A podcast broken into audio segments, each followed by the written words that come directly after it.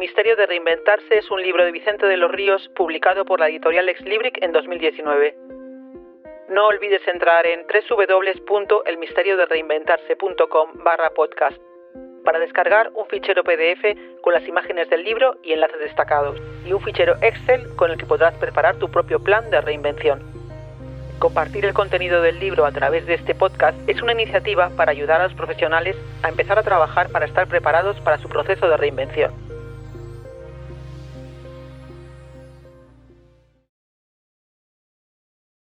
En esta segunda parte vamos a ver los tres ingredientes restantes de esa bebida isotónica de aprendizaje que, os proponía. Son la formación, la asistencia a eventos y los libros, películas, series, podcasts que bueno, configuran entre ellos con los tres primeros ingredientes, bueno, pues esa bebida que nos permite eh, mejorar nuestro, nuestro aprendizaje. Capítulo 5. Segundo principio. Ten curiosidad, nunca dejes de aprender. Segunda parte. Cuarto ingrediente, la formación. La formación es otro de los ingredientes básicos para tener un desarrollo profesional exitoso. Muchas veces no somos conscientes de lo importante que son las decisiones en el ámbito de la formación y cómo, por acción o por omisión, podemos estar condicionando nuestro futuro laboral a través de la formación. Actualmente tenemos un gran acceso a medios de formación, tanto en precio como en formato de impartición. Es importante destacar que en lo que se refiere a la formación hay dos aspectos que definen claramente la inversión que hace una persona en ella. La inversión económica y el tiempo empleado. La digitalización está permitiendo reducir simultáneamente y de forma muy importante ambos costes. La formación online se ha beneficiado mucho de las nuevas tecnologías y es claramente una de las opciones preferidas por muchos profesionales a la hora de cubrir alguna de sus carencias formativas.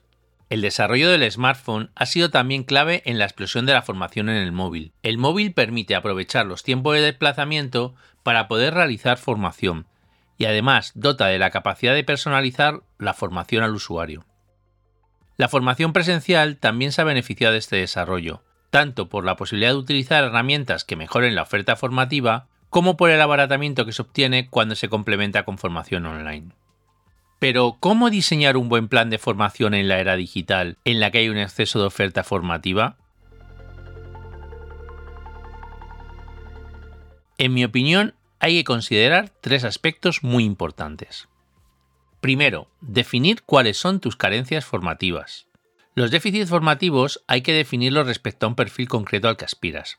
Cuando las carencias tienen que ver con el desempeño actual de tu puesto o los déficits que presentas para presentarte un puesto o convocatoria donde los contenidos están definidos, la identificación de los conocimientos o capacidades que necesitas obtener es mucho más obvia. El problema viene cuando la formación tiene que enfocarse a un futuro incierto, para el que no tenemos una idea clara de qué vamos a necesitar. En estos casos más difusos, el tener una buena estrategia de acceso y seguimiento a la información puede ser más importante que la propia formación, porque permite tener controladas áreas de conocimiento más amplias, posiblemente con menor profundidad, pero que permite poder reaccionar cuando se va definiendo la oportunidad. En segundo lugar, es muy importante tener claro los recursos disponibles para formación. Como decía anteriormente, en este punto hay que tener claro cuánto dinero podemos invertir y sobre todo de cuánto tiempo de calidad disponemos para abordar la formación y en qué momentos podemos disponer de él.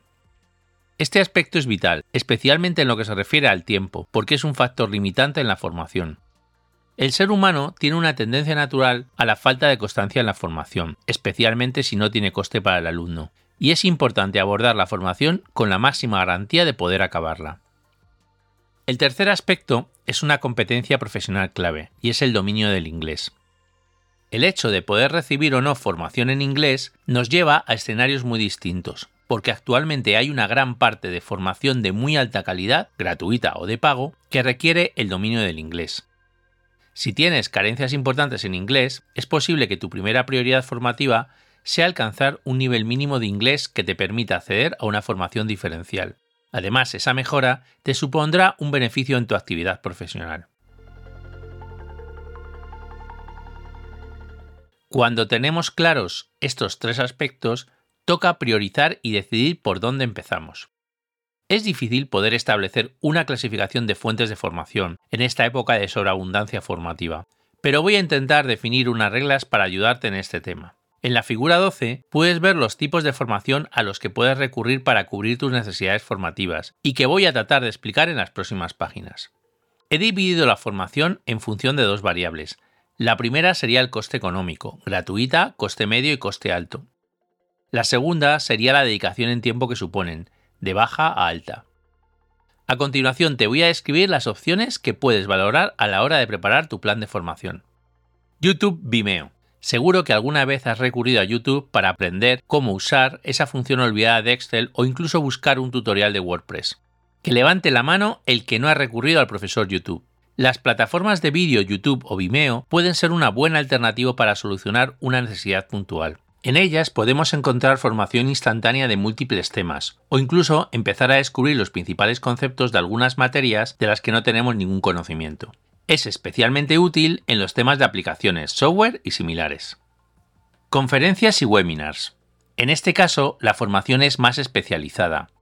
Aunque en YouTube y Vimeo hay muchas conferencias gratuitas, para mí la mejor herramienta de conferencias, tanto en formato, usabilidad, interés de los contenidos como en el diseño en sí mismo de la conferencia, es Tech Talks. Aficionarse a ver periódicamente las conferencias de Tech Talks relativas a uno o varios temas en los que necesitas profundizar puede ser una buena herramienta de formación. Cada conferencia requiere de unos 15 minutos, por lo que tienen una duración ideal para verlas en el metro, autobús o para aprovechar una espera o un viaje. Son eminentemente divulgativas y por su duración son una introducción a una especialidad o pensamiento que nos puede abrir los ojos para que luego profundicemos en él gracias a otras fuentes de información. Además de tener la app instalada en el smartphone y tablet, es interesante para los que tengáis Smart TVs o dispositivos similares, por ejemplo Apple TV, el uso de la app que tiene Tech Talks para las Smart TVs, que permite escuchar sus charlas en la televisión. De esa manera podréis ver las charlas en vuestra televisión en vez de ver por enésima vez empezada la cuarta parte de la jungla de cristal. Cambiar al bueno de John McClane pegando tiros y ensangrentado por uno de los conferenciantes de TED puede cambiar en parte tu futuro profesional. Si queremos profundizar más en un tema, los webinars pueden ser una muy buena alternativa. Muchas de las consultoras, los fabricantes de equipamiento o las escuelas de negocio realizan periódicamente webinars gratuitos que permiten acceder a conocimientos especializados de un tema profesional. Este tipo de acciones divulgativas es muchas veces una herramienta de marketing de la empresa que lo organiza, que obtiene leads comerciales de los participantes, ya que para poder visualizar el webinar solicitan tus datos de contacto y alguna información de tu empresa. Puedes acceder a los que más te interesen a través de las fuentes de información que hemos mencionado anteriormente. A medida que vayas entrando en faena, irán apareciendo en tu email o en la navegación por esas páginas ofertas de webinars e ebooks, gracias a las técnicas de personalización y de retargeting actuales. Es una muy buena opción gratuita si haces una buena prospección. Quizás el mayor factor limitante es el tema del idioma, porque gran parte de estos webinars son en inglés. Como ejemplo de esta herramienta aplicada al sector de tecnología y digitalización, os recomiendo los de CB Insights, Gartner o los de ARK Invest. Aplicaciones para aprendizaje de idiomas. Como hemos visto, la formación en idiomas, especialmente en inglés, puede ser un factor limitante del desarrollo profesional. La digitalización también ha ayudado mucho en este aspecto. Estas aplicaciones aprovechan las funcionalidades que han ido incorporando ordenadores, tablets y sobre todo móviles para facilitar una experiencia formativa en idiomas que garantice un aprendizaje progresivo. Existen múltiples opciones, desde el líder del mercado Duolingo que supera ya los 100 millones de usuarios y que permite el aprendizaje de gran cantidad de idiomas a través de diferentes actividades, con opciones gratuitas y de pago, a otras soluciones como Babel, Busuu, Mensrise o Rosetta Stone, que combina la formación puramente online asíncrona con clases de profesor online. Y desde luego, en el tema de los idiomas, tampoco hay que olvidar las importantes mejoras que ha incorporado Google Translator a la hora de traducir ese documento en inglés que se te atraganta o la presentación que tienes que traducir al inglés u otro idioma. Posiblemente tu primera experiencia hace unos años con esta herramienta de Google no fue muy satisfactoria, pero su mejora en los últimos 18 meses por la introducción de técnicas avanzadas de inteligencia artificial es realmente impresionante. Otra herramienta muy interesante para trabajar en idiomas es DeepL, que permite realmente resultados fantásticos en la traducción de documentos. Los MOOC, Massive Online Open Courses. Si hay una tendencia que ha revolucionado el mundo de la formación han sido los MOOC. Esta herramienta ha permitido poner a disposición de millones de alumnos, muchos de ellos sin acceso a la formación, una herramienta formativa gratuita, accesible y de calidad. Con ello, se permite formar simultáneamente a cientos de miles de alumnos a través de una combinación de una solución tecnológica y un diseño de contenidos educativos adaptados al medio online. Además, tanto la adopción de modelos de negocio del mundo digital como la creación de plataformas con efectos red han generado plataformas educativas de gran éxito. Para mí es actualmente una herramienta que tiene que formar parte sin lugar a duda de tu estrategia formativa. Sería aconsejable que hicieses un par de cursos al año en alguna de las principales plataformas que te voy a detallar a continuación. En sus inicios, para crecer en volumen de usuarios, estas plataformas ofrecían los cursos gratuitamente. Una vez alcanzada la masa crítica para generar efectos red, han pasado a ofrecer gratuitamente los cursos sin acreditación y a cobrar por la certificación. De ese modo generan ingresos por las tarifas de certificación. No son costes elevados, aunque a efectos formativos las opciones gratuitas pueden ser muy interesantes. Recuerda en este punto cómo la psicología hace que tengamos una gran tendencia a abandonar la formación que no nos cuesta dinero por la falta de constancia. Todos estos cursos disponen de una web y de apps para móvil y tablet, que son muy útiles porque permiten descargar los contenidos y poder avanzar en el curso en los momentos libres disponibles a lo largo del día. También es importante destacar que la mayor parte de estos cursos son en inglés, aunque incorporan subtítulos en español en sus vídeos. A continuación te voy a hablar de cinco de estas plataformas, que creo que son las que más te pueden ayudar en tu estrategia de formación en el corto plazo. Estas son Coursera, EDX, LinkedIn Learning, el antiguo linda.com, Miriadax y Google Activate. Coursera, www.coursera.org creada por Andrew Eng y Daphne Kohler, profesores de la Universidad de Stanford, en octubre de 2011. Actualmente tiene más de 100 millones de usuarios registrados que disfrutan de casi 15.000 cursos online. Tiene acuerdos con más de 100 universidades y escuelas de negocio a nivel mundial. Un ejemplo de sus cursos podría ser este, que nos vale para el objeto de este libro, English for Career Development, curso de la Universidad de Pensilvania donde te explican una serie de herramientas de desarrollo de carrera profesional para personas que no dominan el inglés. Yo he hecho varios de los cursos de Coursera y mi experiencia ha sido realmente buena. Todos ellos tenían elevada calidad y un buen equilibrio entre inversión de tiempo versus beneficio. Un aspecto interesante de este tipo de formación es que la implicación del alumno pasa muchas veces también por ser evaluador del trabajo del resto de compañeros, Coursera está expandiendo sus productos formativos y ha empezado a ofrecer programas online de grado y máster de reconocidas universidades, de varios años de duración y con precios que llegan a superar los 20.000 dólares. EDX www.edx.org creado por el MIT y la Universidad de Harvard en 2012, supera los 100 millones de usuarios registrados. Cuenta con la colaboración de muchas de las mejores universidades y escuelas de negocio del mundo, como el MIT, Harvard, Berkeley, Columbia, Caltech, Sorbona o Imperial College. LinkedIn Learning www.linkedin.com learning LinkedIn compró en 2015 la plataforma linda.com, fundada en 1995 por Linda Bainman y su marido Bruce Hevin. Es una plataforma de cursos en vídeo que a mi modo de ver no tiene la calidad de la formación de los cursos de Coursera o EDX, pero puede ser una buena solución si tienes la cuenta de pago de LinkedIn, en la que se incluyen sus cursos. LinkedIn ha desarrollado una oferta formativa que complementa la de linda.com. Miriadax www.miriadax.net es una iniciativa liderada desde 2013 por Telefónica que ofrece una importante oferta de MOOCs en español en colaboración con universidades y entidades latinoamericanas. Google Activate es una plataforma de Google donde puedes acceder a formación en español de capacidades y conocimientos digitales.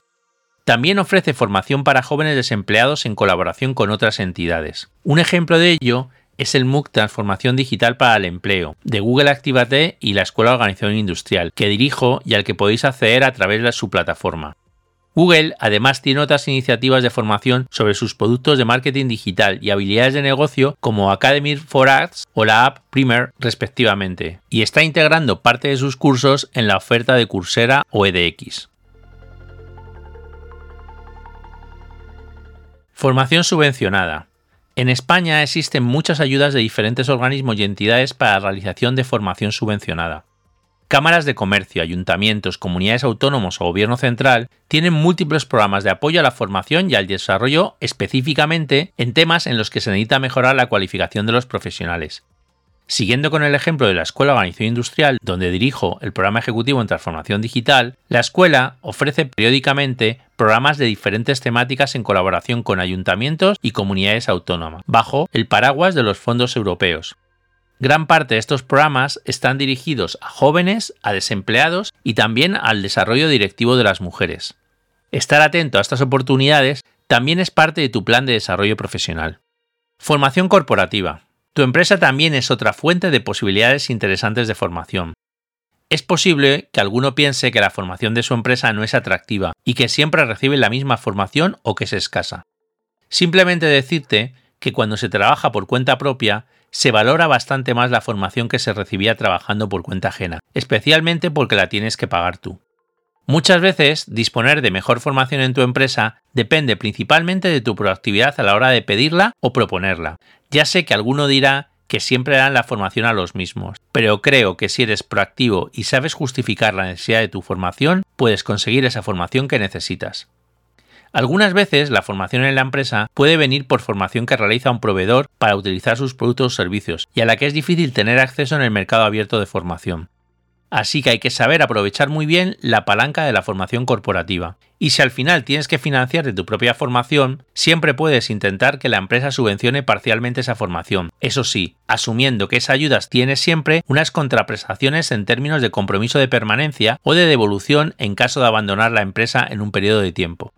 Seminarios especializados. Esta es una alternativa muy exclusiva y especialmente necesaria si se quiere realizar un reciclaje sobre un tema muy específico en una situación concreta. En general, suelen ser presenciales y su coste elevado para el número de horas que incluye la formación. Mi recomendación para este tema es apostar por escuelas o universidades de prestigio y recabar referencias sobre el seminario que vas a hacer, porque esta inversión puede ser de riesgo si luego no coincide con el objetivo buscado o el nivel de los contenidos no es el adecuado. Formación online. La digitalización está incrementando ese tipo de formación y en estos momentos es una de las que ofrece mejor relación calidad-precio. En un movimiento paralelo al de la creación de los MOOC, muchas universidades y escuelas de negocio están apostando fuertemente por este tipo de formación, que ofrece al alumno acceder a sus programas a un coste en tiempo y precio mucho menor que el de los presenciales, con una gran flexibilidad horaria y aprovechando los nuevos recursos que incorpora la formación online, como apps, vídeos, subtítulos, herramientas colaborativas o webinars. Si en los MOOCs los participantes que inician un curso pueden alcanzar las decenas de miles de alumnos, en estos casos el número máximo de alumnos no suele superar los 150 200. Este volumen permite al organizador ofrecer un precio competitivo por la economía de escala del número de alumnos, al mismo tiempo que también ofrece al alumno una interacción media con el grupo, especialmente si hay proactividad por parte del alumno. En este caso destacaría las iniciativas de las universidades y escuelas de negocio de Estados Unidos, principalmente la oferta online de Harvard Business School, HBS Online. Esta apuesta de Harvard por la digitalización de su formación ofrece programas online de 6 a 8 semanas de duración con un precio en el rango de 1.400 a 3.000 dólares. He realizado el programa de Disruptive Strategy con el profesor Clay Christensen que me ha parecido francamente bueno. Además, dentro de su proceso de digitalización, Harvard ha creado una iniciativa muy innovadora. HBX Live, en el que replica en el estudio de televisión de Harvard Business School una clase con un video wall de 60 pantallas individuales, en la que 60 alumnos interactúan en una clase online síncrona con uno de los profesores de Harvard. Es una sesión prácticamente equiparable a una clase presencial, gracias al diseño de la sesión y a las herramientas de apoyo que ofrece. He participado en dos sesiones híbridas de HBX Live, una con Clay Christensen y otra con Bharat Anand, y la experiencia es realmente fantástica. Después de un periodo de pruebas, se está incorporando esta herramienta de manera habitual a los programas de Harvard Business School. Otra iniciativa online interesante es la de Emeritus, emeritus.org, creada por el MIT, Columbia University y la Tech School de Dartmouth, que comercializa la formación online de estas escuelas. También destacaría en este apartado los programas de Stanford Online, online.stanford.edu, que incluyen desde cursos tipo MOOC hasta programas formativos online de varios años. Programas presenciales, MBA y Executive MBA. Analizar la posibilidad de realizar un MBA es realmente una decisión importante en una carrera profesional. Es una gran inversión en tiempo y dinero y hay que tener muy claro si merece la pena hacerlo, el momento para hacerlo y qué escuela y programa elegir. Aunque parezca que la primera barrera pueda ser la inversión económica y su rentabilidad vía promoción o aumento de sueldo, para mí el mayor reto es hacerle un hueco en tu vida profesional y especialmente en la personal a un programa de esta intensidad. A pesar de que estés estudiando, tu día a día laboral se debe sacar adelante y lógicamente se acaba resintiendo la vida familiar. Es una decisión compleja y mi consejo es que si estás pensando en hacerlo, te asesores con personas que ya lo hayan hecho en diferentes escuelas para tener más criterio en la decisión. También es importante elegir el formato adecuado. Las opciones blended que combinan online y presencial son una muy buena opción porque permiten tener más flexibilidad y distribuir el esfuerzo. Solamente recomendaría hacer una inversión de ese tipo en tres situaciones. 1. Si hay una clara apuesta por tu desarrollo por parte de la empresa en la que trabajas, a ser posible que el compromiso incluya la financiación de parte del programa por tu empresa. 2. Si has tomado la decisión firme de cambiar de empresa tras el programa. Y 3. Si estás desempleado y lo ves como una oportunidad real de mejorar tu empleabilidad. Quinto ingrediente, asistencia a eventos. La agenda profesional siempre es apretada y tiene sus entretenimientos favoritos. Las reuniones, los comités, la preparación de informes. En la agenda profesional y en la personal hay que hacer también un hueco importante a la asistencia a eventos. Y cuando digo importante, no me refiero a estar todo el día de evento en evento, sino a que guardes tiempo para los eventos más importantes que te pueden ayudar a mejorar tu conocimiento profesional y a reforzar tu red de contactos. Cuando dan las 7 de la tarde y recuerdas que en media hora empieza ese evento interesante que tenías agendado, es posible que el cansancio y las ganas de volver a casa eviten que asistes al encuentro, que es una buena oportunidad de aprender algo más y conocer o reencontrarse con personas interesantes. Lo digo con conocimiento de causa, porque esta semana misma he dejado de ir a un evento interesante por este motivo. Tras la pandemia, muchos de esos eventos se han pasado a formato online, lo que facilita la asistencia. De todos modos, también tenemos que tener una cierta disciplina, porque tendemos a apuntarnos a muchos y realmente al final la asistencia es bastante baja. Eventos hay muchos y tener tu propia selección y priorización en función del interés que tengan para tu actividad profesional y tu desarrollo futuro es clave. En la figura 13 incluyo algunas ideas para que puedas diseñar tu estrategia de asistencia a eventos. Por ejemplo, eventos del sector. ¿Tienes identificado los principales eventos de tu sector y asistes a ellos? Eventos de tu empresa. ¿Vas a los eventos de tu empresa o siempre buscas una excusa de trabajo personal para escaparte? Ferias y eventos generales. Estar al tanto de lo que pasa en otros sectores puede ofrecerte oportunidades de desarrollo profesional y networking. Colegios profesionales. Todos los colegios profesionales organizan eventos de networking y formación. Clubs y plataformas profesionales cada vez proliferan más iniciativas de ese tipo que pueden ser una gran alternativa. Sexto ingrediente, tu biblioteca de libros y películas. Para acabar este quinto capítulo, que como podéis ver se está extendiendo bastante, no podía dejar de mencionar la lectura de libros. Lo he dejado para el final porque muchas veces el descubrimiento de un gran libro viene como consecuencia de una recomendación de un curso, de un artículo interesante que has leído o por un consejo de un amigo o compañero. Mi consejo en el tema de los libros es que vayas creando una buena biblioteca que incluya tanto libros de gestión como otras otras disciplinas complementarias, literatura, filosofía, ética, ensayos. En lo que se refiere a libros de gestión, deberías incluir tanto los que cubren competencias genéricas, liderazgo, finanzas, estrategia, como los de competencias específicas del negocio o sector en el que trabajas. ¿Cuántos libros tienes de estos temas? ¿Cuánto hace que no lees un libro de estos? ¿Cuánto hace que no te acabas un libro de gestión o de un tema profundo? La realidad es que la gran oferta de artículos a los que tenemos acceso gracias al entorno digital nos están modificando los hábitos de lectura, y muchas veces se apuesta más por la lectura de artículos que por la lectura de un libro completo. Pienso que para profundizar en el conocimiento de algunas materias es muy importante leer libros porque permiten estructurar el conocimiento de una manera completa. Como decía, también es importante leer libros de otro tipo de disciplinas más humanistas, que puedan enriquecer nuestros conocimientos. A esa biblioteca también puedes sumar una colección de vídeos o películas, algo cada vez más fácil de hacer gracias a las plataformas digitales de vídeo. Y por supuesto, dentro de la categoría multimedia no podía faltar el audio, que encarnan los podcasts y los audiolibros, que están siendo una tendencia que está creciendo como la espuma en los últimos años. Cada vez con más frecuencia consultoras y compañías están recurriendo al podcast como manera de compartir conocimientos con sus grupos de interés. Además, muchos referentes de redes sociales están utilizando también el podcast porque es un medio muy flexible que permite compartir rápidamente conocimientos y crear comunidades alrededor de temáticas de interés. Otra de las tendencias multimedia de gran crecimiento son los directos tanto en YouTube como en LinkedIn, que están permitiendo a muchas empresas y profesionales interactuar con sus audiencias de manera diferente. Te recomiendo que sigas mis directos en Liderando en Digital Live, en los que converso con referentes del liderazgo y la transformación digital en LinkedIn Live.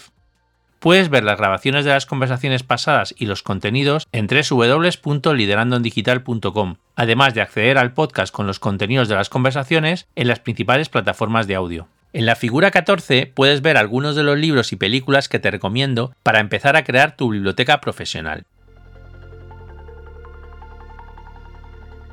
Llegamos al final de este capítulo, que como puedes observar tiene mucha información y herramientas de apoyo. Me he extendido bastante, pero creía oportuno compartir contigo muchas de las herramientas que utilizo por si pueden ser de tu utilidad para crear esa estrategia de aprendizaje. Y después de acabar con el segundo principio, vamos a por el tercero.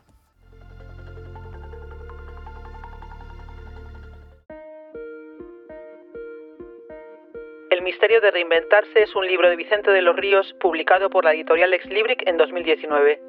El libro está disponible en formato en papel en Amazon, en la web de Ex Libric y en www.bookdepository.com y en formato electrónico en las principales plataformas como Kindle o Apple Books. Puedes acceder a toda la información sobre el libro en www.elmisteriodereinventarse.com.